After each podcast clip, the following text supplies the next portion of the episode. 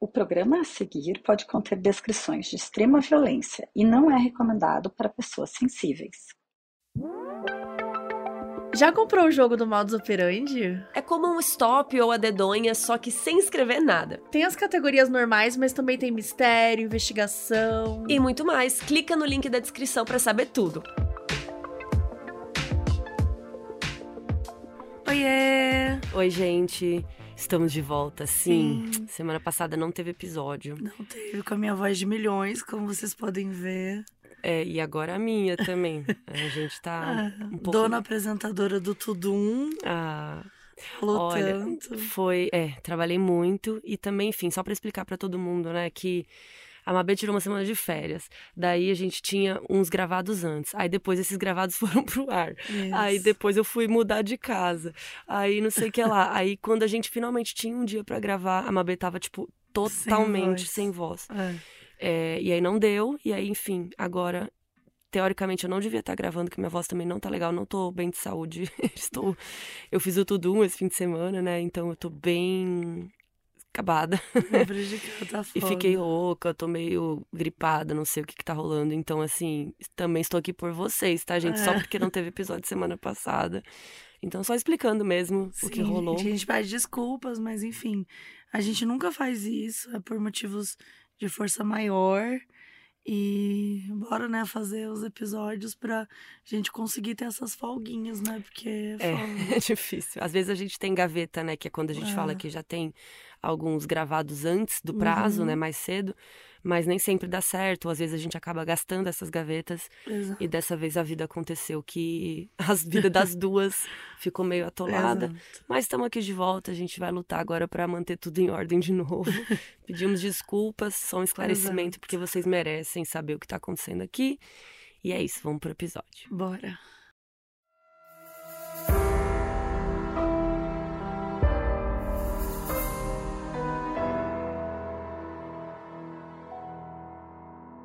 Ele era um enfermeiro dedicado, com 16 anos de experiência, e os colegas de trabalho gostavam dele. Mas quando seus pacientes começaram a morrer de repente, e em diversos hospitais, ele se tornou um suspeito.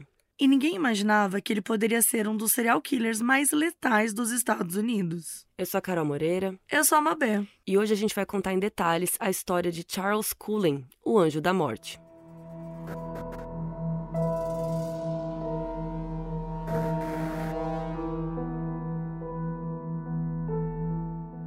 Charles Edmund Cullen nasceu em 22 de fevereiro de 1960, no subúrbio de West Orange, New Jersey, nos Estados Unidos.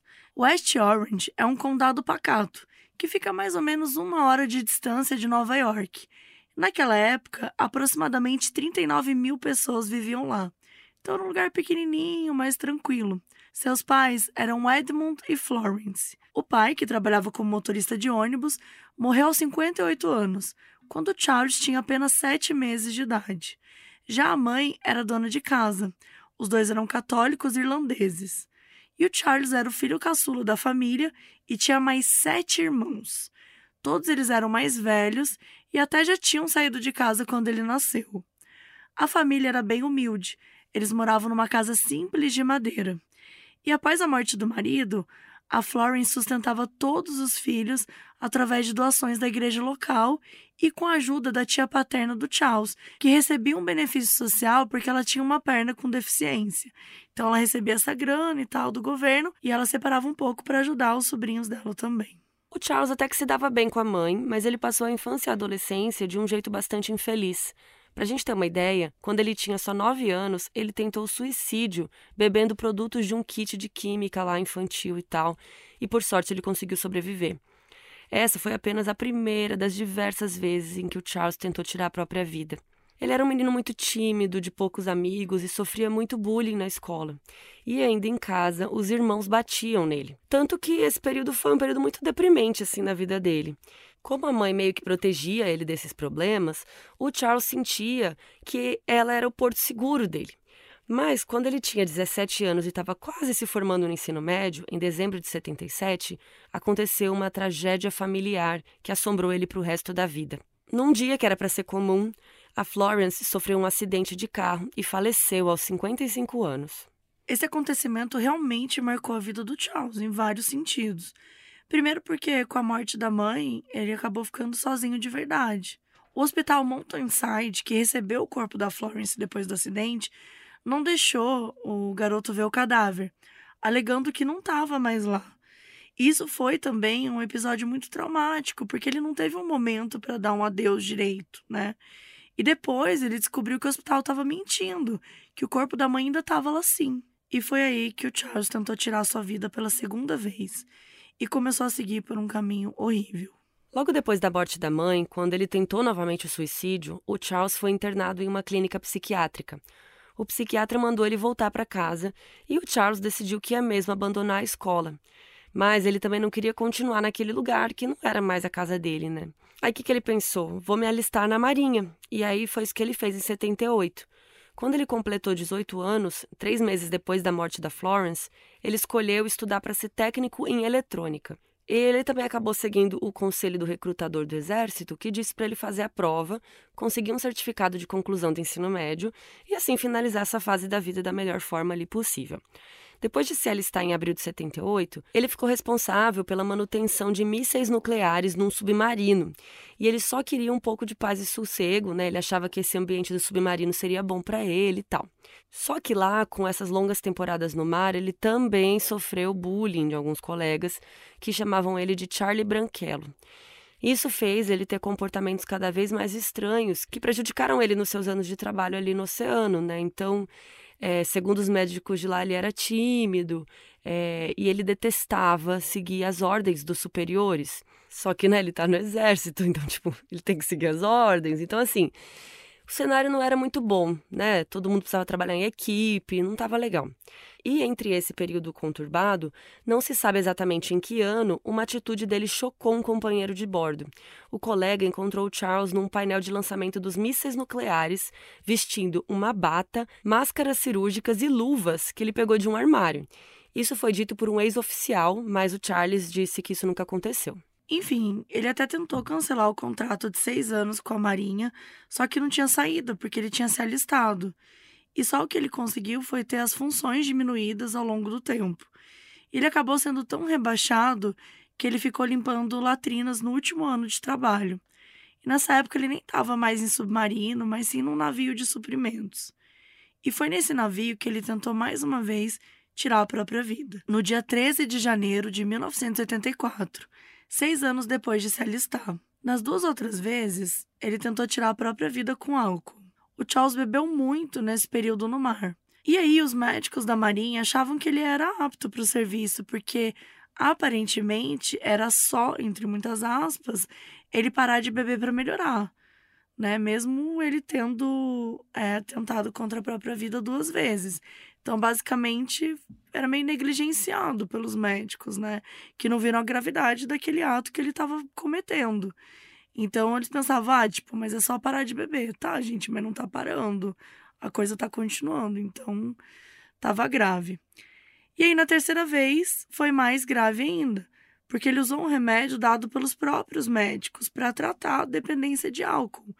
Então, assim, eles viram que o buraco era muito embaixo e que o problema estava se agravando com o tempo. Em março de 84, ele recebeu alta médica da Marinha depois de passar um período na ala psiquiátrica do Hospital Naval de Charleston. E nesse momento que ele passou no hospital, ele acabou começando a curtir assim a ideia de ser enfermeiro. Então ele encontrou na enfermagem um novo propósito, uma decisão que se provaria fatal para muitos dos seus futuros pacientes.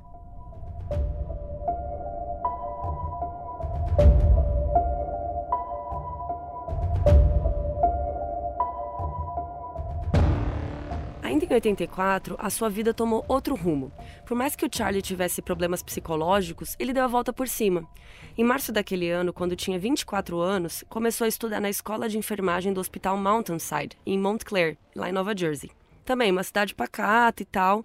Inclusive, ele passou boa parte da vida dele nesse estado aí de New Jersey. E nesse curso ele era o único aluno homem dentre 87 pessoas. E para bancar tudo, o Charlie trabalhava em vários lugares, como numa loja da Dunkin' Donuts e no restaurante da franquia Roy Rogers, que servia hambúrguer, frango, essas coisas. E surpreendentemente, ele teve um desempenho bem positivo nessa época, tendo sido até mesmo representante da turma do curso. Então foi um período que ele brilhou. E detalhe, o Hospital Mountain Sides, né? Te lembra alguma coisa? Sim, gente, foi o hospital onde a mãe dele morreu. Aquele hospital que mentiu para ele que o corpo dela não estava mais lá e tal. Ele voltou para lá seis anos depois dessa perda, né? Que tinha abalado ele bastante. E não se sabe exatamente por que ele decidiu cursar enfermagem. Mas ele disse algumas vezes que ele começou nessa área porque ele gostava de cuidar das pessoas, que ele gostava da ideia de se sentir útil. E enfim, nessa época também aconteceu algo positivo na sua vida amorosa. Ele conheceu a Adrienne Taub, uma jovem formada em administração. E ele conheceu ela lá no restaurante Roy Rogers. Eles trabalhavam juntos. E não se sabe exatamente a data que eles se conheceram, mas quando Charles se formou no curso, em 1986, eles já estavam prestes a se casar. E na época que eles se conheceram, lá em 84, ela tinha um namorado. A Adrienne chegou a ser transferida para outra unidade do restaurante, mas acabou voltando um mês depois. E daí, quando ela voltou, já ela solteira, aí essa relação dos dois foi evoluindo tal, e ficaram noivos super rápido, seis meses depois do primeiro encontro. Eu não julgo. eu fiquei noiva, né, teórica, um pouco não, rápido. Também. mais, demorou. Foi mais que seis meses, mas foi rápido para algumas pessoas o que acham, que julgam aí a sociedade. Se, sendo que nos anos 40 as pessoas nem beijavam e já tava noiva, É, já entendeu? tava então, noiva. assim, cada um com, seu, com a sua vida. Mas enfim, paralelo a isso, o Charlie vivia entre os empregos, o relacionamento com a Adrienne e o curso de enfermagem, né? Até aí, tudo bem, como diz Mabê. A Adrienne achava que ele era um bom partido, eles estavam apaixonados. E o Charles, quando estava com ela, ele não bebia. Então, ela mal imaginava que lá na época da Marinha, né, um pouco tempo antes, ele bebia até Listerine quando não tinha vinho no submarino ou no navio, assim, porque realmente ele estava viciado mesmo, né? Só que tinha uma coisa que ela achava estranho. O Charlie mal falava da família dele para Adrienne. Ela chegou a conhecer uma das suas irmãs, né, a Maureen, porque ela também trabalhava no restaurante, mas nada demais. E como ele ficava meio na defensiva falar da família, a Adrienne achava meio estranho. Mas assim, não tinha muito o que fazer, né? E outro irmão que ela conheceu, mas viu pouquíssimo, foi o Edward, que também chamavam de Butch. E, gente, Edward Cullen, tá? Não estamos falando de Crepúsculo, mas sim, esse feat aconteceu. Teve um, um Edward Cullen na história. Mas enfim, quando Charles enfim se formou em 1986, né, ele tinha 26 anos, era novinho, estava prestes a se casar, e naquele mesmo ano, um outro irmão mais velho dele, o James, teve uma overdose de drogas e morreu com 36 anos. E a Adrienne nem chegou a conhecê-lo. Só que de alguma forma, a morte sempre rondava o Charles, de um jeito ou de outro. Quando o Charlie e a Adrienne se casaram, em junho de 87, também lá em New Jersey, ele estava prestes a começar o seu primeiro emprego no St. Barnabas Medical Center, em Livingston, uma cidadezinha ali dos arredores. E ele estava tão ansioso para começar que ele até encerrou a própria lua de mel, que era lá em Niagara Falls, nas cataratas de Niagara, gente. E ele falou: ah, chega dessa lua de mel, vamos embora, porque ele queria muito começar é, logo, né, para ser enfermeiro e tal. E o hospital até tinha dado mais tempo mesmo para ele curtir com a esposa, mas ele nem quis. Ele quis voltar para trabalhar. O St. Barnabas era um centro médico para tratar vítimas de queimaduras. Então, né, gente, um ambiente muito difícil, como vocês podem imaginar. Então, o Charles tinha a responsabilidade de limpar as pessoas que chegavam lá, né? Ele tinha que limpar, raspar a pele da pessoa queimada. Às vezes a pessoa já tinha pele até necrosada. Eram coisas muito difíceis, né? Porque Imagina, né? Quando você tá tirando essa pele, não tem, não tem, não tem uma anestesia, sabe? Tipo, dói muito, as pessoas gritam. É um ambiente muito pesado mesmo.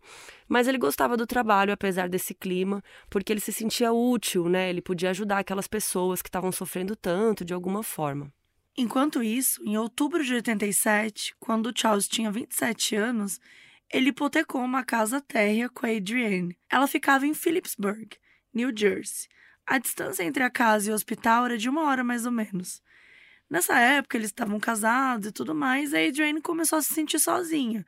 E pior, ela não sabia que o Charles tinha voltado a beber, né? Como a gente falou aqui, ela mal sabia que ele era alcoolista. E o primeiro ano de casamento não foi fácil para Adrienne.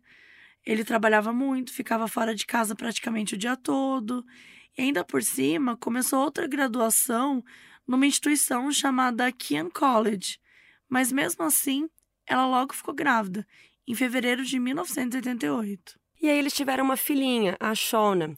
E nessa época a Adrienne percebeu que a distância entre eles ficou maior, porque ele dava muita atenção para a nenezinha, mas não para ela. E uma coisa importante de dizer aqui é que essa bebezinha não chama Shona na vida real.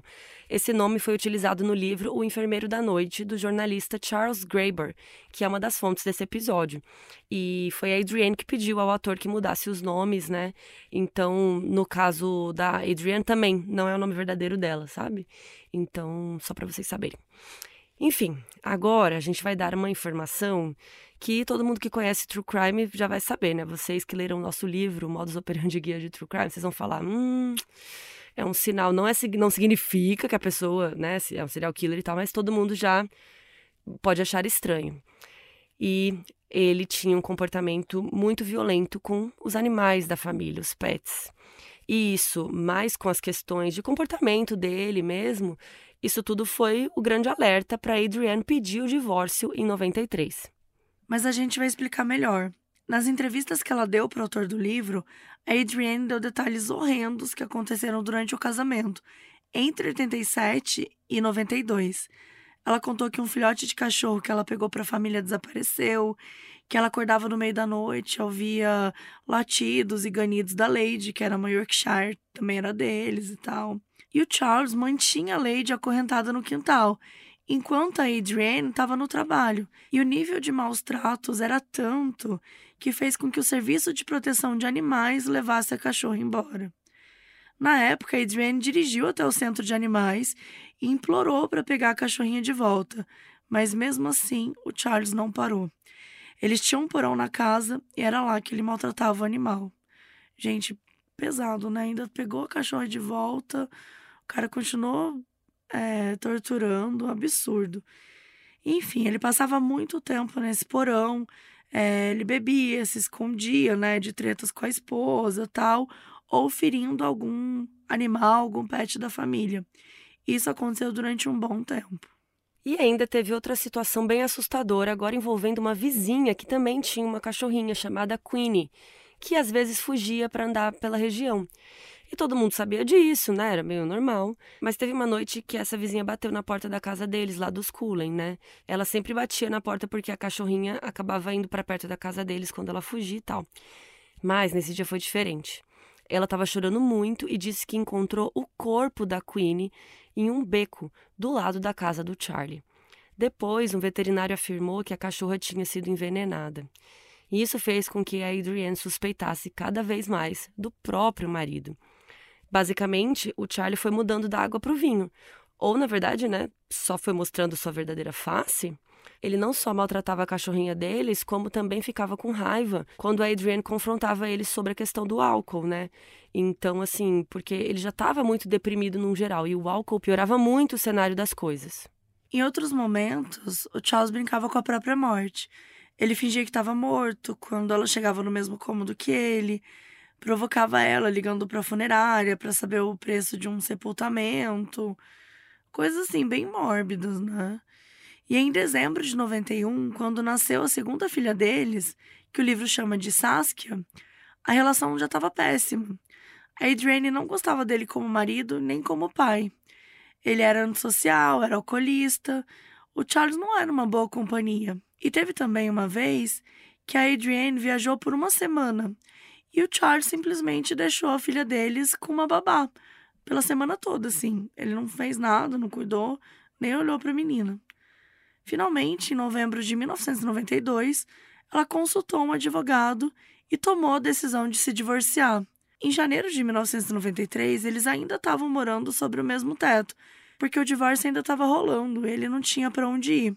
A real é que o processo do divórcio é muito lento, né, gente? Até hoje em dia uhum. é muito lento para sair, mas eu imagino que naquela época devia ser mais lento ainda. Então, é, era muito comum isso acontecer, do divórcio é, ir rolando, os casais ainda continuaram, então ter que sair de casa, é, mas numa situação meio estranha tal. Então era isso que estava rolando. E a Adrienne tava de saco cheio, assim, ela até ligou pra polícia, é, pela primeira vez, assim, no mês, e ela contou todas as coisas obscuras, assim, que ainda estavam acontecendo em relação ao marido dela. Ela tinha muito medo das filhas dela, né, dele fazer alguma coisa. Elas eram pequenas, uma tinha quatro anos e a outra tinha só um ano. Então ela morria de medo que ele pudesse maltratar as crianças, fazer alguma coisa de errado com elas. Ela falou sobre os animais de estimação, as simulações de suicídio, o problema com a bebida, os momentos dele sozinho no porão e tudo mais. Também disse que tinha parado de tomar remédio contra a depressão. Os policiais ouviram, mas não fizeram nada contra o Charlie. Já ele ficou bem bravo e tentou novamente tirar sua própria vida, para ela ver que era de verdade. Ele ingeriu vários comprimidos e misturou com vinho. Aí ele foi parar no hospital, mas ele mesmo se deu alta e depois seguiu com o processo do divórcio. E além de todas essas questões que sempre preocuparam a Adrienne ao longo do casamento, tinha mais uma pulga atrás da orelha que ela tentou denunciar ali para os policiais. E é agora que a gente vai ter que voltar para 87, porque enquanto o Charles fazia todas essas coisas horríveis em casa, ele já tinha iniciado a sua trajetória de assassinatos naquele mesmo ano. Trajetória que fez com que ele ficasse conhecido como o Anjo da Morte.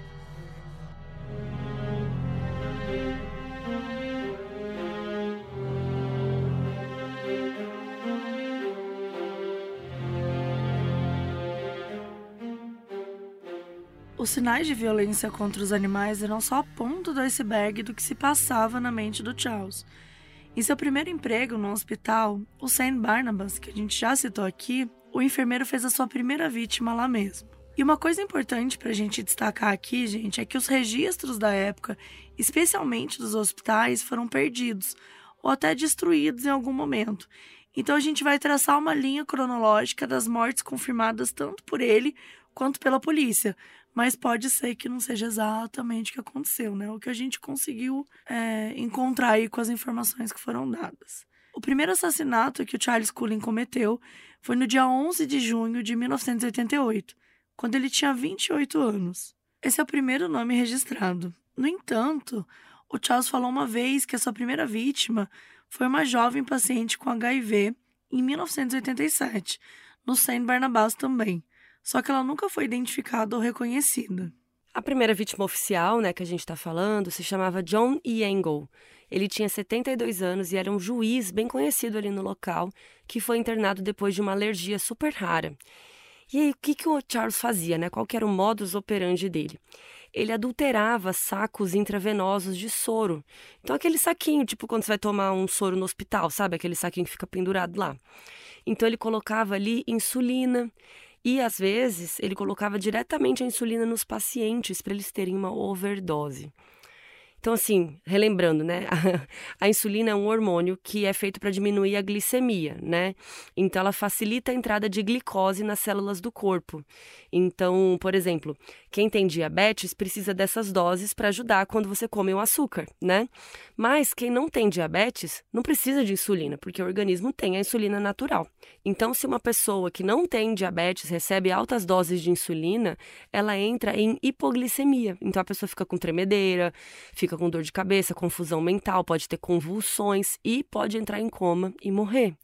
E além disso, a insulina em altas doses age muito rápido, então fica meio difícil você identificar o que, que rolou, né? Tipo, se a pessoa morrer.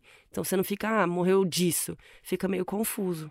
E no caso do juiz, ele aplicou uma dose fatal de lidocaína, um anestésico. Além da insulina, ele também usava muito a digoxina, que é uma droga bem comum em hospitais e que é responsável por fortalecer os batimentos cardíacos. E ela é usada para tratar insuficiência cardíaca. Só que altas doses fazem com que o coração comece a desacelerar, até né, levando a pessoa ao óbito. Ou seja, aos olhos dos outros enfermeiros, a vítima simplesmente passava mal e muitas vezes morria antes deles conseguirem identificar o problema.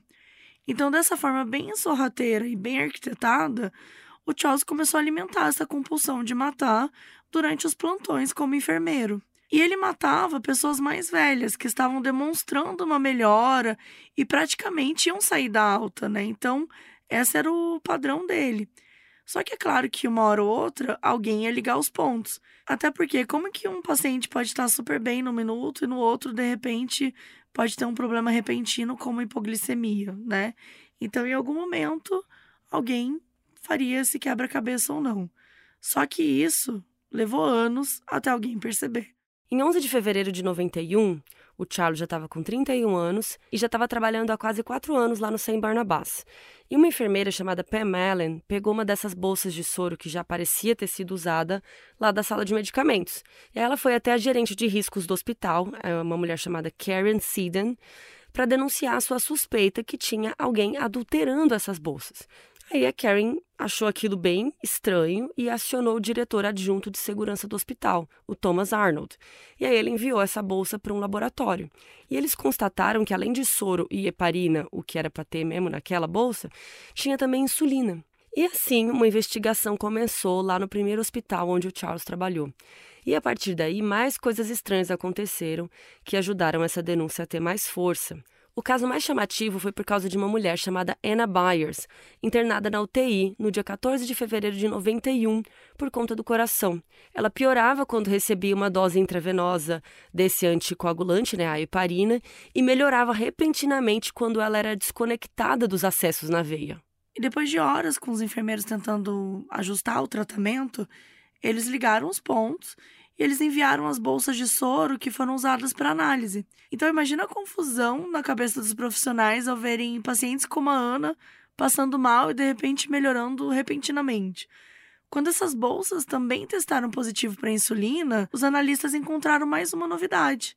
Eles viram agulhadas bem minúsculas nas bolsas, que só podiam ser vistas com microscópio. Ou seja, alguém estava aplicando insulina nas bolsas, né, que ficavam numa salinha separada, na farmácia do hospital. Então, quando os enfermeiros pegavam essas bolsas, era impossível eles detectarem se ela estava adulterada ou não. A Karen e o Thomas, preocupados, né, foram checar dados de outros pacientes na UTI para confirmar se isso estava acontecendo com frequência. E estava. E eles viram que fazia meses que pessoas internadas tinham picos de hipoglicemia do nada. Não ocorreram mortes, mas isso deixava a UTI muito agitada para os enfermeiros de plantão. O laboratório do hospital conseguiu confirmar que uma boa parte dessa insulina não tinha sido produzida pelo organismo do paciente, ou seja, tinha sido administrada por alguém. E aí o caso ficou mais complexo. Nisso, o vice-presidente do St. Barnabas, o Joe Barry, foi envolvido aí no caso. Ele era um policial veterano que trabalhou por 30 anos. ele era super reconhecido lá no estado de New Jersey, né?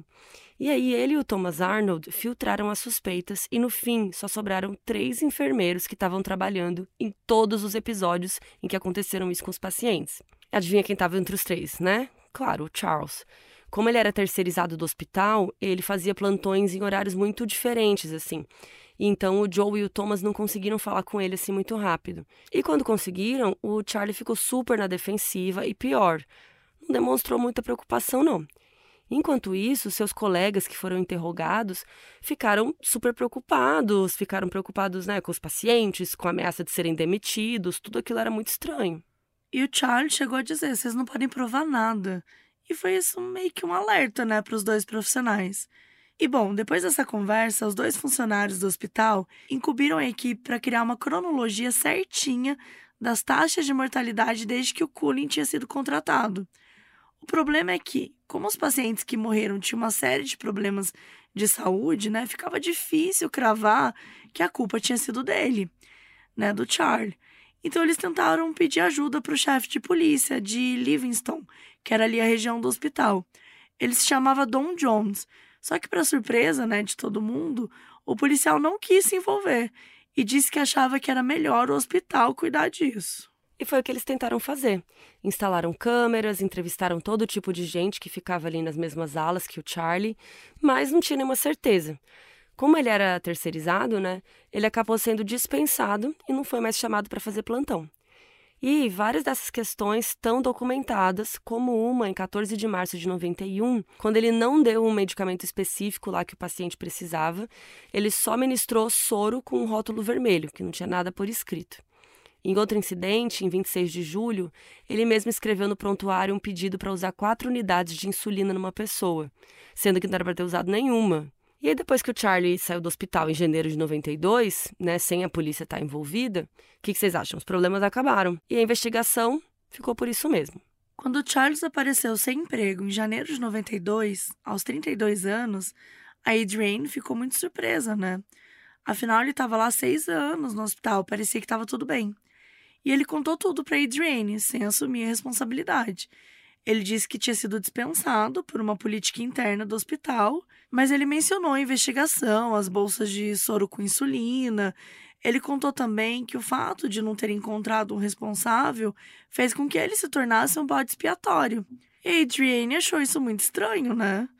E essa questão do hospital foi um dos temas que abordou quando ela falou com a polícia, durante o divórcio ali mais pra frente, mesmo sabendo que poderia não dar em nada. E aí, poucos dias após a saída do Charles, ele já estava fazendo entrevista para trabalhar num outro hospital, chamado Hospital Warren, ali em New Jersey. E sim, gente, ele conseguiu um emprego super rápido mesmo. Naquela época era comum o departamento de recursos humanos ligar para o empregador antigo, né, para checar as informações. E o Charles, inclusive, autorizou o Hospital Warren a ligar para o Sam Barnabas. Pelo visto, ele não estava com muito medo do que poderia acontecer se a investigação continuasse, né? Ou se é, esse hospital novo soubesse. Mas, pelo visto, essa pessoa do RH aí nem ligou, porque ele foi contratado, né? E assim, também naquela época, né? A internet estava começando, então não tinha essa comunicação entre os hospitais, né? Enfim. Depois de um ano trabalhando normalmente lá no Warren, entre janeiro e março de 93, ele estava já no processo do divórcio, né? E ele não estava uma pessoa muito estável. E essa foi a época em que a Adrienne chamou a polícia para falar das coisas que ele estava fazendo em casa, né, durante a separação deles. E o Charles não tinha advogado e ele defendeu ele mesmo no processo contra a ex-esposa quando disputou a guarda compartilhada das duas filhas. Enquanto isso no trabalho, tinha uma mulher chamada Michelle Tomlinson. Ela era divorciada, tinha filhos e ficava indo e voltando com um namorado lá, um cara chamado Jerry. E o Charlie estava num momento turbulento ali na vida pessoal, né? Com esse divórcio, e encontrou na Michelle uma amizade, uma amizade que ajudou ele a passar por tudo isso. Nessa fase, ele chegou até a cogitar deixar a carreira, só que ele precisava pagar a pensão das filhas e não podia largar tudo. E como ele tinha esse histórico depressivo, então ele logo se apegou a Michelle. Eles até saíram num date uma vez, mas foi o único. E um novo problema começou quando Charles passou a seguir a Michelle, né? Dentro e fora do trabalho. Eles faziam plantões juntos e depois ele queria mais. No livro Enfermeiro da Noite, o autor disse que um dia ele apareceu com um anel no trabalho para dar de presente para ela.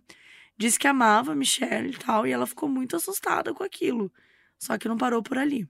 Em 23 de março de 1993, ele dirigiu até a Pensilvânia, onde ela morava, e invadiu a casa dela. Gente, ela estava na casa com o filho dormindo.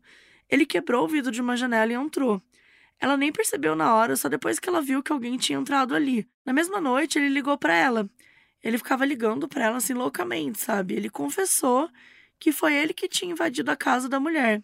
E aí Michelle chamou a polícia e denunciou o Charles.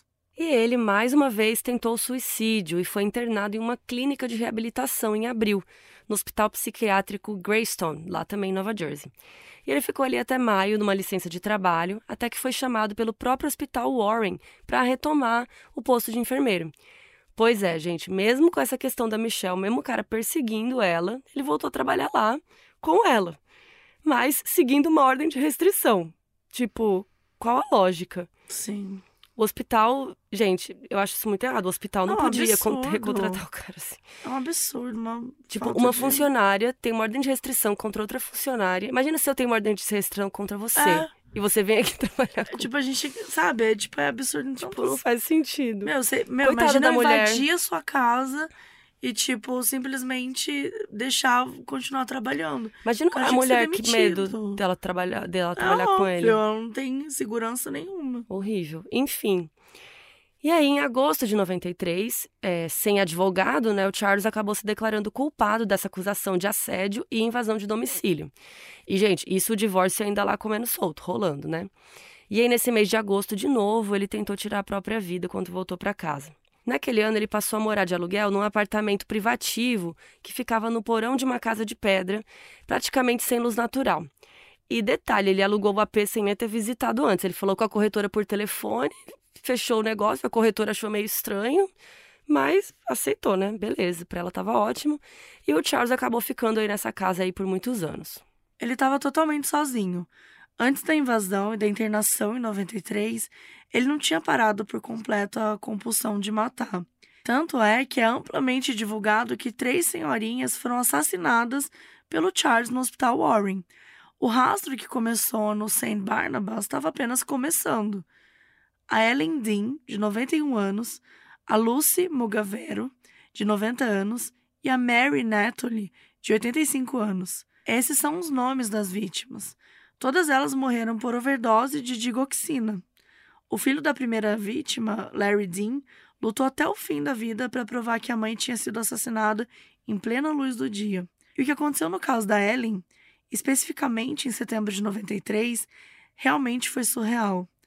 Repare que esse assassinato aconteceu apenas um mês depois do Charles se declarar culpado por ter invadido a casa da Michelle.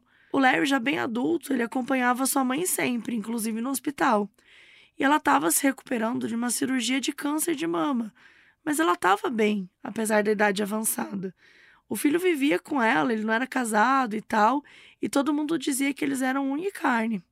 Então, olha só o que aconteceu. No dia anterior da morte da Ellen, um enfermeiro desconhecido mandou o Larry sair do quarto da mãe. Do nada. E ele saiu, mas assim, achou estranho, porque nunca tinha visto aquele cara antes. Não demorou muito para ele voltar para o quarto, porque ele ouviu a Ellen gritar e ela afirmou que o enfermeiro tinha aplicado algo na perna dela. E aí, gente, no dia seguinte, depois de sair do hospital com alta, ela morreu. E adivinha quem era o enfermeiro, né? Era o Charlie. E aí o Larry passou o resto da vida dele, até enfim falecer em 2001, tentando fazer com que o Charles fosse pego, fosse julgado e tal.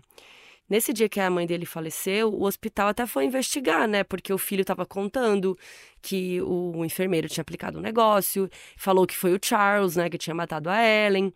E aí o Charles negou tudo para várias pessoas, muita gente questionou ele, revistaram o armário dele e tal. E o pior de tudo, o legista que procurou vestígios da injeção na coxa da, da vítima, né?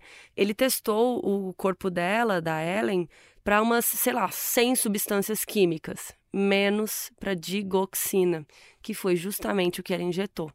E aí a morte dela foi classificada como natural para o desespero do filho dela, o Larry Dean. E aí o que a gente sabe desse período no Hospital Warren é que o Charlie matou essas três mulheres, mas, né, enfim, não tem nada oficial, como a gente já falou. Inclusive, ele fez um teste de polígrafo e passou, mesmo tendo mentido quando é, perguntaram sobre ele ter aplicado alguma coisa na Ellen, né? Como a gente fala, o teste de polígrafo não serve para nada. E após a investigação do hospital, mais uma vez ele ficou de licença remunerada por meses. A promotoria do condado de Warren estava de olho nele, mas ele passou no teste. A licença dele ia durar até o ano de 1993, mas ele nunca mais voltou para o hospital, porque em abril de 94 ele conseguiu um novo emprego, agora no Hospital Hunterdon, centro médico sem fins lucrativos também em New Jersey. E mais uma vez ele deixou os telefones dos hospitais onde ele trabalhou para referência. E dessa vez, gente, ligaram. Mas, assim, não dá para acreditar, mas uma supervisora de enfermagem e outra gerente de enfermagem elogiaram a conduta e o trabalho do Charlie para esse novo emprego. Uma delas até disse que ele só saiu do emprego do Warren por questões pessoais. Agora já divorciado, ele continuou brincando de Deus com diversos pacientes sem que ninguém percebesse. Até que, durante os anos de 1995 e 96, o comportamento do Charles mudou sob os olhos dos seus colegas supervisores. Ele trabalhava todas as noites lá na UTI do Hospital Hunterdon, mas com o passar dos meses ele nem se lembrava mais quais foram as pessoas em quem ele tinha aplicado doses letais. Até por causa disso a gente não tem os nomes exatos das vítimas, mais uma delas, que sofreu um derrame, foi encontrada por outros médicos coberta de panos ensanguentados, olhando para o teto com vários frascos vazios ao seu lado. Os colegas de trabalho do Charlie chegaram a flagrar ele administrando remédios que não estavam prescritos para alguns pacientes. Diante disso, uma supervisora de enfermagem foi checar os prontuários dos pacientes que o Charles estava atendendo e tal. E ela encontrou pedidos bem estranhos, até exames de laboratório, mas não dava para saber o que, que ele estava procurando nos pacientes. Provavelmente ele queria saber se as vítimas tinham alergia a alguma coisa, por exemplo, o tal do digoxina, saber se os pacientes eram diabéticos, enfim. E aí, em outubro de 96 ele foi demitido do Hunterdon. O seu próximo emprego, em 1997, também foi rápido. Curto mesmo, devido à má performance. Foi no Morristown Memorial Hospital, também no estado que ele sempre morou, lá em New Jersey e tal. E mais uma vez ele errava medicações, recebia queixas de pacientes, e ele saiu de lá em agosto de 1997. E ele ficou desempregado por mais seis meses. E nessa época, ele acumulou uma dívida de quase 70 mil dólares. A pensão das filhas já estava atrasada, né? Os juros do cartão de crédito. Então, assim, tudo foi acumulando. Ele ficou sem nada até conseguir uma vaga de enfermeiro numa casa de repouso no estado vizinho, na Pensilvânia. O local se chamava Centro de Reabilitação Liberty e ficava na cidade de Allentown. Isso foi em fevereiro de 98. Mais uma vez, ele conseguiu boas referências. Gente, é assim. Dá muita raiva de falar desse caso, assim, sabe? É aquele caso que a gente vai falando que, assim, impressionante, cara. Como não conversa, não liga. Ou quando liga, tem boas referências, ninguém fala nada. É acobertado. Faz a gente pensar a quantidade de médicos que já saíram impunes nessa vida porque eles não Sabe, eles. Porque, sei lá, ele não invade uma casa com uma faca e ataca a família toda, então ele uhum. não é lido uhum. como serial killer.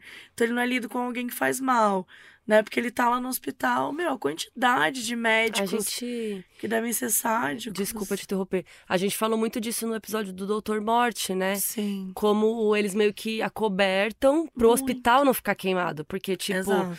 se você trabalha aqui no meu hospital e você é um lixo, uhum. o meu hospital é um lixo, né? Exatamente. Por ter te contratado.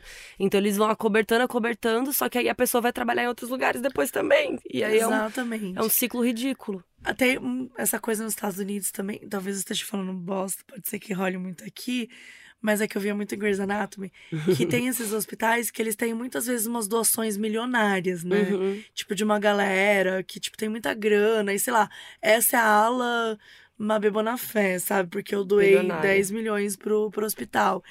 Então, eles mexem com muita grana, com muita gente rica, com muita. Então é isso que você falou, é, tipo, é muito poder. E aí, ao invés de você aceitar, olha, isso aqui aconteceu e a gente já inibiu, a gente já tirou esse cara, e ó, a gente não contrata esse cara, não. Ele simplesmente é demitido por qualquer razão e aí vai passando, vai passando. Só que, cara, você está negligenciando muitas vidas. A gente falou disso também em escolas, né? De professores que são é, suspeitos algum... de algum tipo de pedofilia Exato. ou de mau comportamento. E aí vão mudando só de escola. Né? Exatamente. Né? Então, muitas vezes a gente está falando aqui de casos serial killer que é muito fácil classificar. A pessoa invadiu a casa, ela cometeu um crime, nananã. Mas e todas essas profissões que você cuida? Cuidadores, né? Pessoas que, que enfermeiros, enfim, cuidadores. A gente sabe, gente, que a maioria são pessoas boas, que, né, é, que a saúde são pessoas incríveis, que fazem é, coisas maravilhosas. Não é, não é sobre isso, mas eu digo assim, como muitas vezes usam da profissão né, para cobertar e esses o, institutos, hospitais, enfim, a, a, acabam cobertando também. Tem até teve algum comentário recente no site, porque quando vocês comentam lá no modusoperandipodcast.com, eu recebo no meu e-mail cada comentário. Então, eu, sempre que eu abro o e-mail, dou uma lida no que tá rolando, né? Uhum. E recentemente, alguma moça que era ou enfermeira ou médica, não vou lembrar agora, eu acho que ela comentou justamente no episódio do Doutor Morte, falando alguma coisa que, tipo, meninas, vocês não sabem como é como comum. isso acontece, como isso é comum. Tipo, um médico que é fodão e daí ele comete um erro e daí meio que abafa, Sim. sabe? Coisas do tipo. Então, enfim, foi um comentário recente, só lembrei disso também. É, é assim, é, é, gente, desesperador, sabe? Ele conseguir boas referências. Mas foi isso que aconteceu. E aí tá, ele conseguiu boas referências, estava lá trabalhando, só que o comportamento dele era estranho, né? Apesar dele se dar bem com alguns enfermeiros e tal, mas ele tinha alguns apresentava alguns comportamentos estranhos, mas ninguém fazia nada. Ele saía pela porta da frente, né, dos hospitais como se nada tivesse acontecido.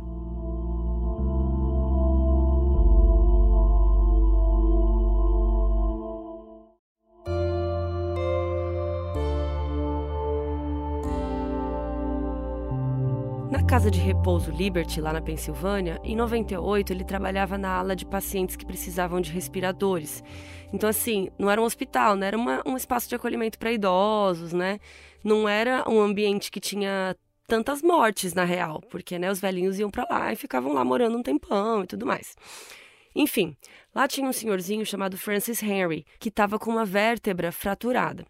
E o Charlie estava ficando mais cada vez mais independente, vou como dizer isso, assim, ele tava atuando... Ele, ele tava sentindo confortável. Confiante. Confiante. É, tipo, ele tava assim, dando o que dá na telha, ele fazia. Então ele começava a fazer uns diagnósticos da cabeça dele, fontes, minha cabeça. E na cabeça dele, ele achou que o senhor Henry lá precisava ir para um hospital. Por isso, ele pegou uma seringa de insulina e injetou no acesso da veia do velhinho. Isso foi em maio de 98, e aí o senhorzinho entrou em choque diabético, ele teve convulsões, entrou em coma, e um pouquinho depois ele morreu sozinho ali no quartinho. E no mesmo mês, o Charles declarou insolvência financeira. Insolvência é quando a dívida de uma pessoa é maior que o patrimônio que ela possui. É tipo como se ele estivesse declarando a própria falência, assim, né? E o estado de saúde mental dele cada vez mais ia deteriorando. E mais uma vez a instituição né, que ele trabalhava iniciou uma investigação. E dessa vez, como não era um hospital com dezenas de pacientes, né, o cerco fechou. Alguns exames mostraram as altas doses de insulina no corpo do Henry. Só que outro fato da história é que o Liberty demitiu uma enfermeira chamada Kimberly Pep, que não tinha nada a ver com a história. Na verdade, era ela que estava responsável por cuidar do Henry, né? Só que ela não foi culpada pela morte dele. Então ela abriu um processo contra o Liberty e afirmou que o local ignorou as evidências de que tinha sido Charles que tinha feito aquilo com Henry. E aí ele continuou trabalhando lá e perdeu qualquer receio de ser pego, né? Ele, se ele já era confiante, se ele já recebia boas referências, se ele já tinha, imagina, quando finalmente o cerco se fecha e descobre o que aconteceu, manda outra pessoa embora, o cara se sente tranquilo para continuar fazendo o que faz. Em 1 de outubro de 98, Charles trabalhava na ala psiquiátrica de lá. E nesse dia ele foi visto entrando no quarto de uma senhora com uma seringa na mão. Só que, vocês estão sentados? A veinha percebeu, gente, ela lutou contra ele. Ela acabou tendo um pulso quebrado porque ela estava ali resistindo, o que a gente sabe que era na verdade uma tentativa de assassinato. E aí, só aí, ele foi demitido.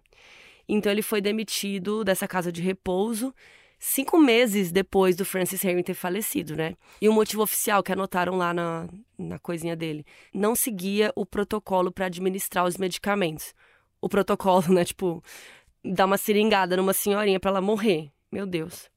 Em 99, ele trabalhou no hospital Leith Valley. E lá, entre outras possíveis vítimas que a gente não sabe, estava uma das pessoas mais jovens que ele tirou a vida.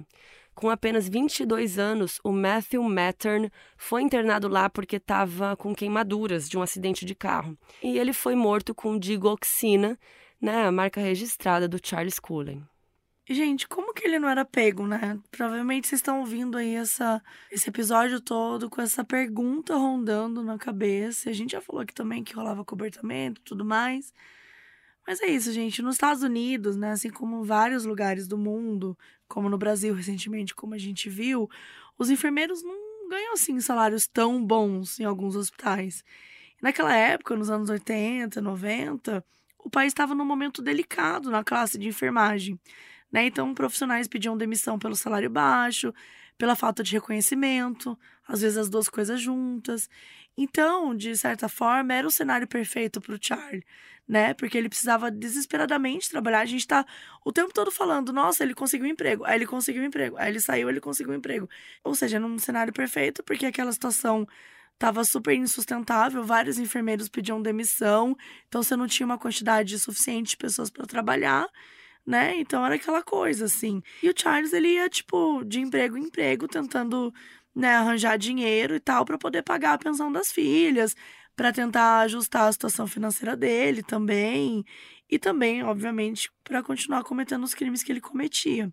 Então ele tinha muita experiência na área, né? Os empregadores viam isso na licença dele. Isso acabava, poxa, ele trabalhou nesse hospital, nesse hospital, nesse hospital, e ninguém reclamou, não teve nenhum problema. Então o cara só pode ser bom, né? Só que em 99, depois de mais de 10 anos matando pessoas em diversos lugares, começou aí a ter rumores, né, sobre a conduta dele. Ele tinha esse padrão de causar suspeita ali ao redor, e aí quando ele via que estava começando a dar problema, ele saía antes que um processo de investigação mais apurado, né, fosse feito. E como que isso dava certo? Primeiro porque nos conselhos estaduais de enfermagem não tinha nenhuma acusação formal, como a gente falou. Nos relatórios individuais de cada hospital, até poderia ter ali uma pequena indicação, alguma coisa de que ele havia sido acusado internamente, mas não sabemos exatamente por quê, não foi feita uma conexão entre essas suspeitas de vários hospitais aí. Sem contar que as instituições, às vezes, podem ter destruído registros, né?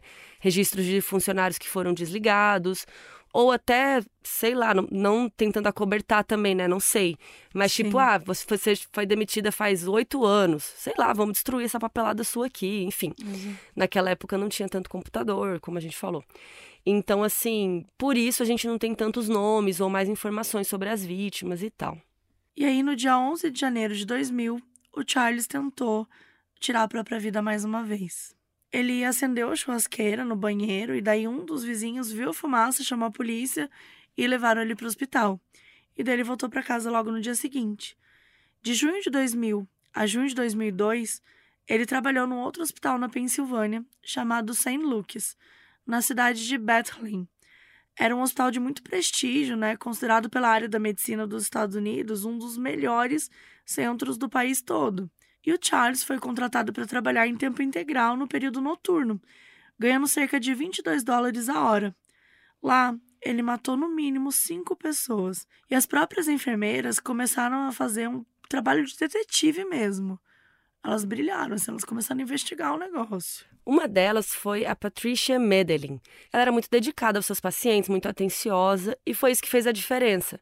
No documentário Em Busca do Enfermeiro da Noite, que está na Netflix, a Pat falou que ela achava o Charlie peculiar. Mas o que realmente acendeu o famoso red flag, né, um alerta, foi que ela via os pacientes estáveis, do nada terem infartos. Só que isso só aconteceu depois que ele começou a trabalhar lá. Ela também disse que encontraram mais ou menos 50 frascos de medicamentos para pressão e para o coração, alguns usados, outros não, só que eles estavam simplesmente descartados nas caixas de agulhas. A Pat levou essa suspeita e essa informação para frente, mas o hospital assegurou que o Charlie não estava fazendo nada de errado. Com base em quê, né, gente? Para vocês terem uma noção, gente, ela foi perfeita. Ela fez uma lista, ela reuniu datas, horários, nome dos pacientes, ela juntou tudo. Para ela então descobrir que no mesmo período em que o Charles estava ali no St. Luke's, aconteceram 67 mortes. E ele estava trabalhando em aproximadamente 40 desses plantões em que ocorreram essas mortes. E de acordo com a Pat, isso era mais que o dobro do número que poderia ser considerado normal de mortes ali no hospital naquele horário e tudo mais. Enquanto tudo isso acontecia, ela via pessoas morrendo do nada. Uma delas foi Sam, o seu paciente direto com quem ela tinha uma ligação muito bonita. Ela cuidou dele por muito tempo. Ele era um cara grande, ele tinha uma voz grossa e era bem doce. E ele até cantava música para ela, uma que chamava You Are My Sunshine, tipo, você é meu brilho do sol, assim. É bem bonitinho. E o Sam foi uma das vítimas que ele infartou repentinamente quando o Charles estava de plantão deixando uma sensação de impotência na enfermeira. No dia 7 de junho de 2002, após a Pat ter levado essa suspeita para a polícia da Pensilvânia, né, e não teve sucesso, não teve nada, não foi para frente, ela viu o colega de enfermagem ser demitido meio que na surdina. Depois que a bomba estourou, num futuro próximo, o St. Luke's afirmou que eles fizeram o possível para investigar o Charles Cullen. Eles também disseram que eles checaram referências que eles não encontraram nada, que eles só tiveram boas recomendações de outros hospitais. Mesmo com o fato do Liberty, naquele centro de idosos, ter demitido o enfermeiro. Então, em setembro de 2002, o. Luke de fato enviou uma carta para o Conselho Estadual de Enfermagem, destacando a má conduta do funcionário e que ele estava medicando de forma errada os pacientes. Mas nada foi dito sobre as suspeitas de mortes. No Hospital Somerset, lá na cidade de Somerville, em setembro de 2002, adivinha? Emprego novo, né? E de volta ali em Nova Jersey. E aí a gente não tem muita informação sobre a vida pessoal dele nessa época, mas ele passava algum tempo com as suas filhas em alguns fins de semana. E nessa época ele namorava uma mulher chamada Catherine Westerford. Ela tinha dois filhos e eles ficaram juntos por pouco tempo. E o Charles só saiu daquele apartamento onde ele morou sozinho lá. Ele morou lá 10 anos. E ele só saiu de lá para morar com a Catherine. E lá, nesse hospital que era super grande, super respeitado, ele fez uma amiga que via ele como um cara atencioso, engraçado, um enfermeiro eficiente. Era Amy Lufren, mãe solo de duas filhas, a Maya e a Alex. E ela trabalhava também lá no Somerset, né? E também ela era super atenciosa com seus pacientes e tudo mais. Ela dividiu seu tempo morando no norte de Nova York e trabalhando em New Jersey. Era uma mulher loira, de olhos azuis e de personalidade forte. Ela adorava cuidar dos outros, ela amava ser enfermeira e ela viu em Charles um profissional excelente. Eles se tornaram amigos super rápido. Nessa época, a Amy tinha um segredo. Ela estava sofrendo de cardiomiopatia, uma condição cardíaca que coloca a pessoa em grave risco de vida e também de ter um AVC.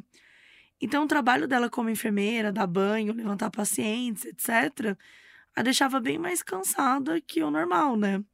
Só que a Amy estava com a condição financeira bem apertada, então ela não podia deixar de trabalhar. Então, ela manteve essa questão de saúde em segredo e a única pessoa que sabia disso era o Charles. Eles realmente se davam bem e eles trabalhavam bastante juntos ali nesses plantões e a Amy confiava nele 100%. Afinal, ele era enfermeiro já há 14 anos também. Em fevereiro de 2003, a Amy foi socorrida pelo próprio hospital quando ela desmaiou no trabalho. Ela precisou de um marcapasso de licença médica. Só que a matança do Charles, que já estava ali com seus 42 anos, começou nesse hospital mais ou menos nessa época.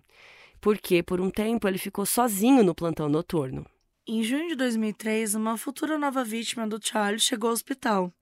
Era o reverendo Florian Gall, de 68 anos, ele chegou lá com febre e aparentemente uma infecção bacteriana. O Florian era um senhor tímido e gentil que sempre quis ser padre.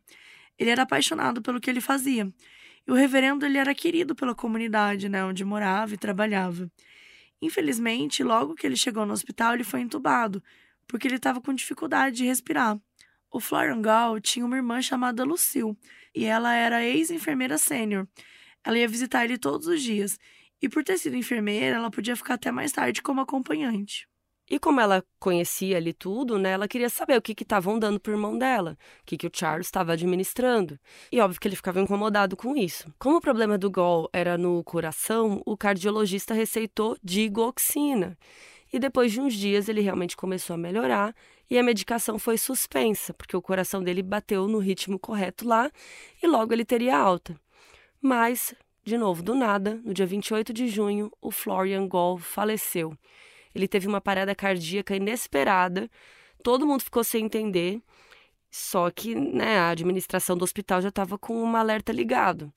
O reverendo tinha sido o que eles chamaram de paciente 4, porque os exames de sangue mostraram que a digoxina estava num nível anormal. E ele não tinha sido o primeiro paciente com esse tipo de resultado depois da morte. O hospital, de fato, começou a apurar isso aí mais internamente. No dia 7 de julho de 2003, uma assistente farmacêutica chamada Nancy Doherty ligou para o Centro de Controle de Intoxicações de New Jersey e conversou com o Dr. Bruce Hook. O instinto do Bruce era que tinha alguém ali, nas palavras dele, eliminando pacientes no hospital. Ele disse para Nancy: Isso é um caso de polícia, está nas suas mãos. O seu diretor no centro onde trabalhava, né, o Dr. Steven Marcos, também pensava isso e foi atrás da gerente de riscos do Somerset, chamada Mary Land. Ela era uma ex-enfermeira que se tornou um tipo de guardiã do hospital. E aí, conversando com ela, o Marcos insistiu para que o hospital informasse as autoridades sobre o caso. E o hospital contatou o departamento de saúde, sabe quando? umas horas depois que o Marx falou que todas as conversas entre eles, que eram por telefone, foram gravadas. Daí a Maryland informou sobre a morte do, do Florian Gall, né, aquele reverendo, e outras três pessoas que morreram de forma estranha, ou com digoxina ou insulina. No dia 14 de julho, uma semana depois do primeiro contato da moça farmacêutica com o Bruce Ruck, o advogado Raymond Fleming foi lá no hospital para falar com o Charlie. Quatro pessoas já tinham morrido. E se outras pessoas que faleceram passaram batido? O hospital precisava estar preparado. E nesse meio tempo, uma coisa que a Amy achou estranha é porque eles usavam uma máquina lá no hospital chamada Pixies, que é uma caixa de metal que tem medicamentos dentro, só que é tipo uma caixa registradora. Quem viu Grey's Anatomy lembra, né? Que eles têm que digitar o remédio que vai pegar ali de dentro, né? Tem tipo um computador, uma telinha e um tecladinho para que você escreva lá, vou tirar o medicamento tal, né, pro fulano de tal. Então fica tudo registrado. E aí quando você escreve lá, coloca as miligramas, o horário, o motivo, aí a caixinha abre, você retira o remédio e fica registradinho. Tanto é que durante o período que o Charles estava lá, do nada fizeram um novo protocolo para uso de medicamento na máquina. Especificamente para controle de insulina, que era uma das coisas que ele mais usava, né, para matar. E a Amy não entendeu o motivo, né? Por que, que do nada mudou esse protocolo e tal. Mas é porque o hospital já estava de olho nele, né? Desde junho de 2003. E aí, mais tarde, descobriram que ele não só retirava uma quantidade enorme de remédios, como também tentava burlar o sistema que ele pediu o remédio e logo em seguida ele cancelava o pedido. E aí a gaveta sempre se abria e tal, mas o cancelamento aparecia no seu histórico de qualquer forma. E o Charles achava que ia conseguir passar batido, né? Só que o Fleming, o advogado lá do hospital, foi quem falou isso para ele na entrevista, né, que fez com ele. As peças do quebra-cabeças começaram a se encaixar, pro bem e pro mal.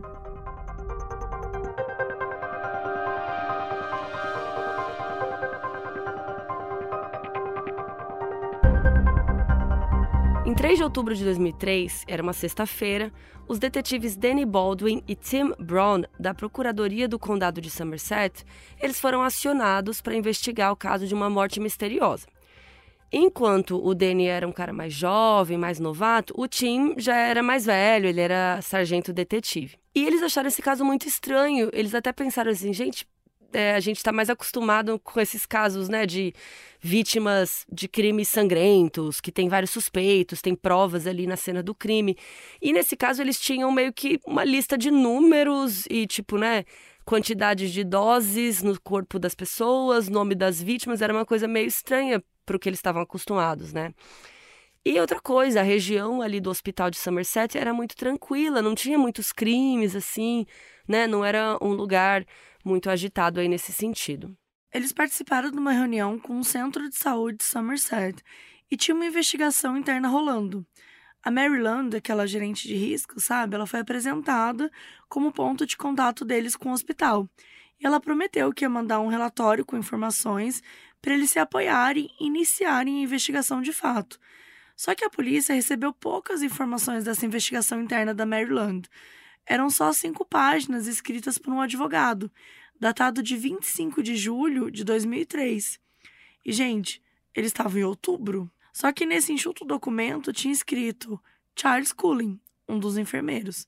Então eles tinham um nome. E aí a gente tá falando de, dos anos 2000, né, gente? Aí a tecnologia já estava melhor, o trabalho do detetive já tinha, de certa forma, as delegacias tinham uma conexão, já era um pouco mais tranquilo para você conseguir encontrar alguma informação.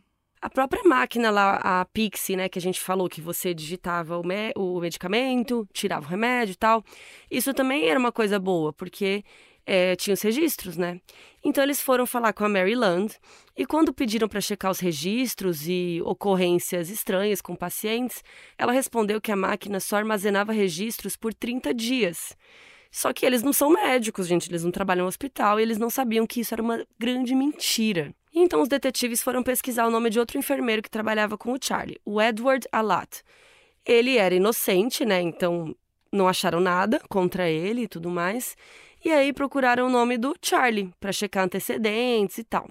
E aí acharam um registro na polícia de Palmer. E aí, obviamente, o time ligou para a polícia lá daquela região. E aí, gente, o desenrolar desse caso realmente parece um filme assim. O detetive descobriu uma ocorrência de 93. Lembra é, daquele caso que o Charlie assediou, seguiu lá a colega de trabalho dele, a Michelle e tudo mais. Essa acusação já estava com 10 anos. O Tim ainda descobriu uma outra prisão do Charlie por ter dirigido embriagado na Carolina do Sul. A gente não tem muita informação disso. Aconteceu mais ou menos em 1980. Além disso, o Tim descobriu que o Charlie já estava sendo investigado por um policial da Pensilvânia, né, ou seja, de outro estado. Então tinha um bilhete fora da pasta de Cooling com o nome do policial Bob Egan. E ele viu essa mesma pasta meses antes, porque ele queria saber mais sobre erros e reclamações sobre estoque de medicamentos do Hospital St. Luke's. Ou seja, dois policiais estavam procurando a mesma informação sobre ele, de dois estados diferentes. Só o que precisava era uma ajuda de algum hospital. como fez o Somerset. Mais tarde, o Tim disse que foi graças a esse bilhetinho deixado por Bob Egan que o caso explodiu. Então eles começaram a descobrir tudo que a gente foi contando ao longo desse episódio, gente. A passagem dele por diversos hospitais, as saídas bruscas, as suspeitas dos colegas, dos familiares às vezes, né? Aquela enfermeira, a Patricia Medellin, e também descobriram o silêncio dos hospitais. Mas o auge, gente, foi quando eles descobriram que a máquina Pixie, ela armazenava todas as informações de retirada de medicamento, não tinha prazo como a Mary Land disse. Né? Isso aumentou as suspeitas de que o hospital, os advogados, tipo, a galera tava acobertando o hospital ali, né? Deixando de fora alguns fatos que poderia ajudar a polícia. E aí, óbvio, né? A polícia achou que era porque o hospital não queria perder dinheiro, não queria ser processado. Então, assim, de forma prática, os detetives precisavam provar que estavam acontecendo homicídios no Hospital Somerset. Pelo menos uma única vítima eles precisavam. Porque até ali eles tinham só muita coisa misteriosa, né? Tinha muita coisa com pouca distância uma da outra, mas não era nada concreto assim. Conectando o nome do Cullen e o passado comprometedor, eles foram atrás do caso do reverendo Gal, porque os níveis de digoxina eram altos, né? E porque ele não tinha morrido há muito tempo. Então era tipo uma cena do crime, assim, o mais próximo que eles conseguiriam disso. Enquanto isso, na véspera do Halloween, em 2003, o Charles foi desligado do Somerset. Ao tentar se explicar para a amiga Amy, né, ele disse que foi por conta de informações errôneas que ele deu no formulário de admissão. E era uma desculpa esfarrapada, né? E nessa mesma semana ele descobriu que a namorada dele, a Kath, estava grávida. Em novembro de 2003, finalmente o Danny e o Tim começaram a fazer entrevistas com os enfermeiros do hospital. Só que a Maryland sempre ficava na sala para acompanhar. Então isso fazia com que os entrevistados não falassem nada com muitos detalhes assim. E eventualmente chegou a Amy. Né? Durante a conversa, os detetives contaram tudo da investigação, das suspeitas e tal. Só que, gente, a Amy não acreditava, ela estava reativa. Não era possível que o amigo dela pudesse ser responsável por aquilo. Até que, por sorte, a Maryland, a mulher lá do hospital, precisou sair da sala. E aí o Danny falou com a Amy ali. O que, que ele fez? Ele mostrou para ela o relatório do, da máquina lá do Pixies, com todos os registros do Charles. E aí tudo ficou claro como água para ela. Ela lembrou de um dia especial. Ela viu um paciente passar mal com o amigo dela ali no quarto, com o Charlie. Ele tinha injetado algo na pessoa e ele disse que era lidocaína. Só que o paciente era alérgico a esse medicamento. A Amy que liderava aquela equipe naquele momento, então, quando um residente chegou, ficou desesperado, querendo saber quem que deu a medicação, não sei o que lá, ela respondeu: "Fui eu". Gente, ela defendeu o Charlie porque ela achou que ele tinha feito sem querer, tipo, ela cobertou ele. A partir desse momento, a Amy ajudou os detetives que estavam desesperados, né? Eles precisavam provar que o Charlie aplicou digoxina no organismo de uma vítima, né? O reverendo Gol. Quando ela saiu ali de, desse papo, ela voltou para casa, né? Imagina, transtornada, e ligou para Donna Hargreaves, uma colega de trabalho que também passava muito tempo com ela e com o Charlie. Eles eram tipo um trio assim. E aí as duas mulheres sentiram muito o peso de tudo que estava acontecendo elas provavelmente estavam diante de um assassino silencioso.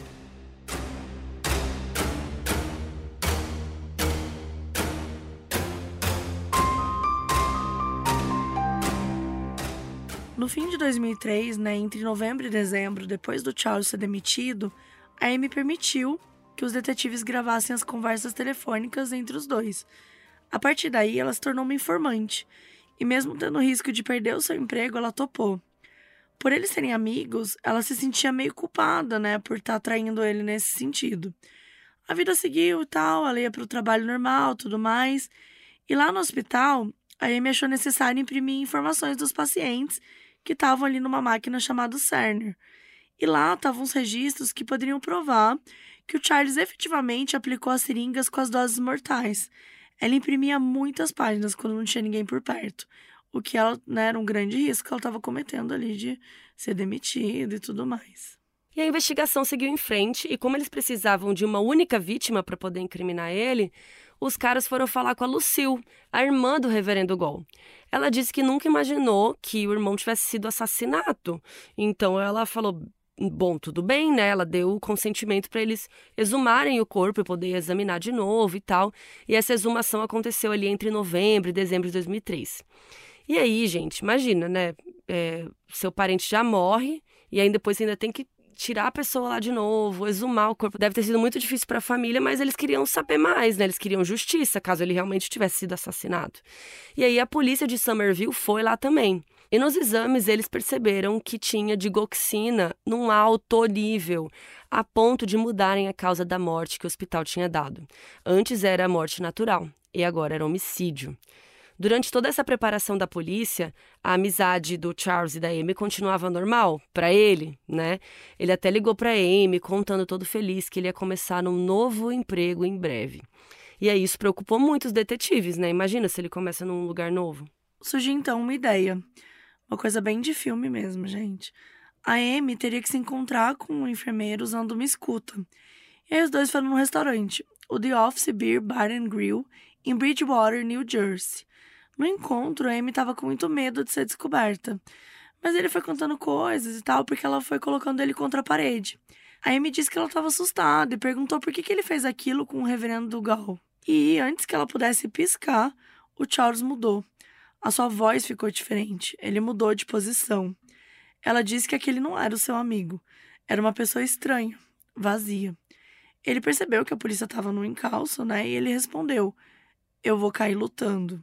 Naquela noite, o Daniel tinha entrado no restaurante e levaram ele embora. Eles não podiam perder a chance de pegar o Charles. Isso aconteceu no dia 12 de dezembro de 2003. Ele estava sendo preso pelo homicídio de Florian Gall e eles o fariam confessar. A identidade da Amy e a sua participação na investigação ficaram mantidas em segredo até o lançamento do livro do Charles Graeber, que a gente falou, né, de 2013. E foi aí que o Charles se deu conta que a amiga tinha ajudado, ele não sabia. E depois disso ele não falou mais com ela. Na salinha ali da delegacia de interrogatório, os detetives não viram agressividade assim na voz, na postura do Charlie. Só que no decorrer do tempo, ele foi ficando em choque e ele entrou numa posição fetal, ele começou a se abraçar na cadeira, se fechou totalmente. E aí, gente, parece de novo um filme. A Amy foi chamada para salvar o caso.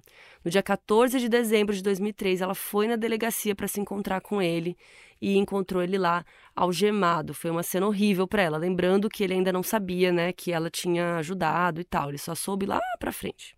A enfermeira estava no limite dela, né? Só o que podia pensar era nas vítimas completamente indefesas que ele tinha matado. Então ela entrou na salinha da delegacia pronta para fazer ele falar. Disse que a vida dela estava prestes a acabar, que ela estava ameaçada por ter tido envolvimento, né? Que ela poderia ser vista como cúmplice. E ela falava assim: você pode ser meu herói hoje. Né? Ela falava para ele enquanto ele estava algemado. Então, ele contou a forma como ele matou o Florian Gall e que tinha sido com digoxina. A confissão estava feita.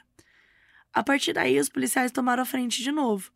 O Charles afirmou que ele sentiu alívio em injetar digoxina no reverendo, porque assim ele não sofreria mais com todas aquelas máquinas. E ele disse o mesmo sobre as outras vítimas. Chorando, ele disse na fita de confissão que ele causou sofrimento às famílias das vítimas e também às pessoas que ele amava muito. Também citou suas filhas, disse que as amava e que queria continuar fazendo parte da vida delas, mesmo depois de tudo isso que aconteceu. Quando o julgamento começou em abril de 2004, ele não quis advogado. Ele disse às autoridades que cometeu 40 assassinatos em Nova Jersey e Pensilvânia entre os anos de 88 e 2002, e o restante ele não lembrava. Ele se disse culpado em 13 assassinatos e por outras duas tentativas apenas no Hospital Somerset. E ele cooperou quanto ele pôde para não ser julgado com pena de morte, e ele assinou um acordo judicial. Durante os depoimentos de familiares das vítimas, ele nunca olhou para aquelas pessoas. Nos vídeos de tribunal dá para ver que ele só olhava para baixo, que ele não falou nada. E aí depois, com pesquisas e investigações posteriores, né, de jornalistas, policiais, pesquisadores, psiquiatras, enfim, todo mundo que estudou esse caso, eles fazem um cálculo e eles acham que o total número de vítimas pode ter chegado até a 400. Cara, é, muito, é um número muito alto, né? Não tem confirmações exatas, mas esse número, gente, pode fazer dele o maior serial killer dos Estados Unidos. Depois da confissão do Charlie, foi criada uma lei chamada Lei Cullen, votada em New Jersey, que exige que instituições de saúde do estado informem sobre a má conduta de empregados que podem prejudicar a saúde de pacientes. Absurdo, né, que a lei tem o nome dele, como se fosse uma homenagem. Não é uma homenagem, óbvio, mas Tinha que ser o nome de alguém, enfim. Mas é isso, a, a lei exige, né, isso, que informe sobre a má conduta e exige que os registros sejam divulgados a futuro possíveis empregadores. No documentário da Netflix Em Busca do Enfermeiro da Noite, o autor Charles Graeber, ele diz que apesar da condenação do Charles, o escândalo que precisava de mais atenção era de que o enfermeiro era passado de hospital a hospital sem nenhuma atitude drástica para freá-lo, né? Isso que a gente falou.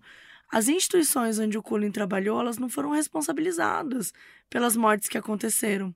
E ao todo, ele trabalhou em nove instituições diferentes. Então, assim, essas instituições, elas foram negligentes, gente. Olha a quantidade de crimes que ele cometeu em todos esses lugares, né? Então, assim, é realmente importante é, é, a criação dessa lei, mas mais do que isso, assegurar que esse tipo de coisa não pode acontecer. Né? Tem que ter uma fiscalização melhor. Não, tem muita coisa errada aí. Em setembro de 2022, quase 20 anos depois do Charles ter sido pego, a Netflix lançou o filme O Enfermeiro da Noite. O título é The Good Nurse, que poderia ser A Boa Enfermeira ou O Bom Enfermeiro, né? Porque pode estar falando do papel que a Amy teve no caso, né? Porque fala muito dessa personagem, de como ela participou e tudo mais, mas também pode ser meio que uma piada, não é uma piada, mas tipo uma referência. Uma ironia, né? É, tipo, tipo isso. Que ele era tido como um, um bom, bom enfermeiro. enfermeiro. É, isso, Mabê, perfeitas suas palavras. é, e esse longa é baseado no livro do Charles Graeber, né, que é uma das fontes aqui para o nosso episódio, que se chama O Enfermeiro da Noite. E os vencedores de Oscar, Jessica Chastain e Eddie Redmayne, que interpretam a Amy e o Charles. O filme se baseia mais nessa época do enfermeiro lá no Somerset, aquele último emprego dele. Então não fala muito do passado, da vida pessoal dele.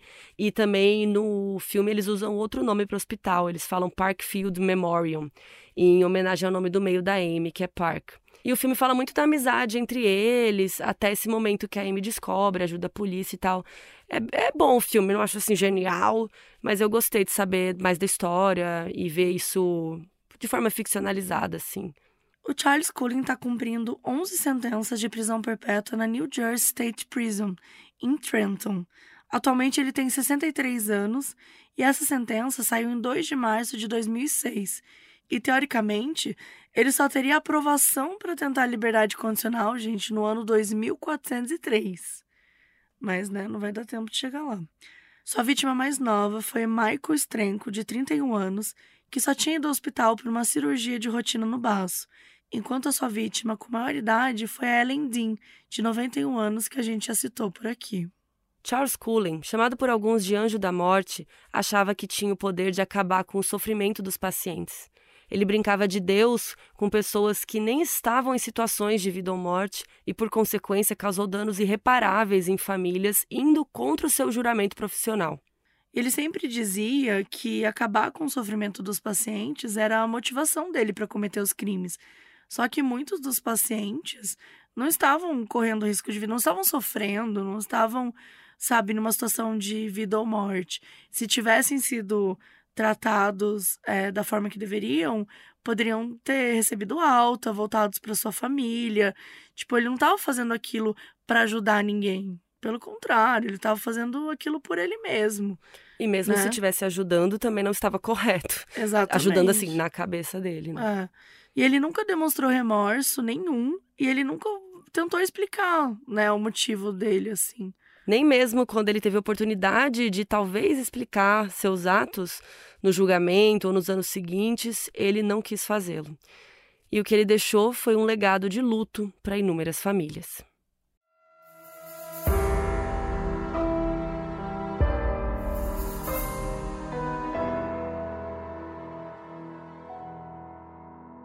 O aviso no início desse episódio foi gravado pela Paula Garcia, que é nossa apoiadora na Aurelo.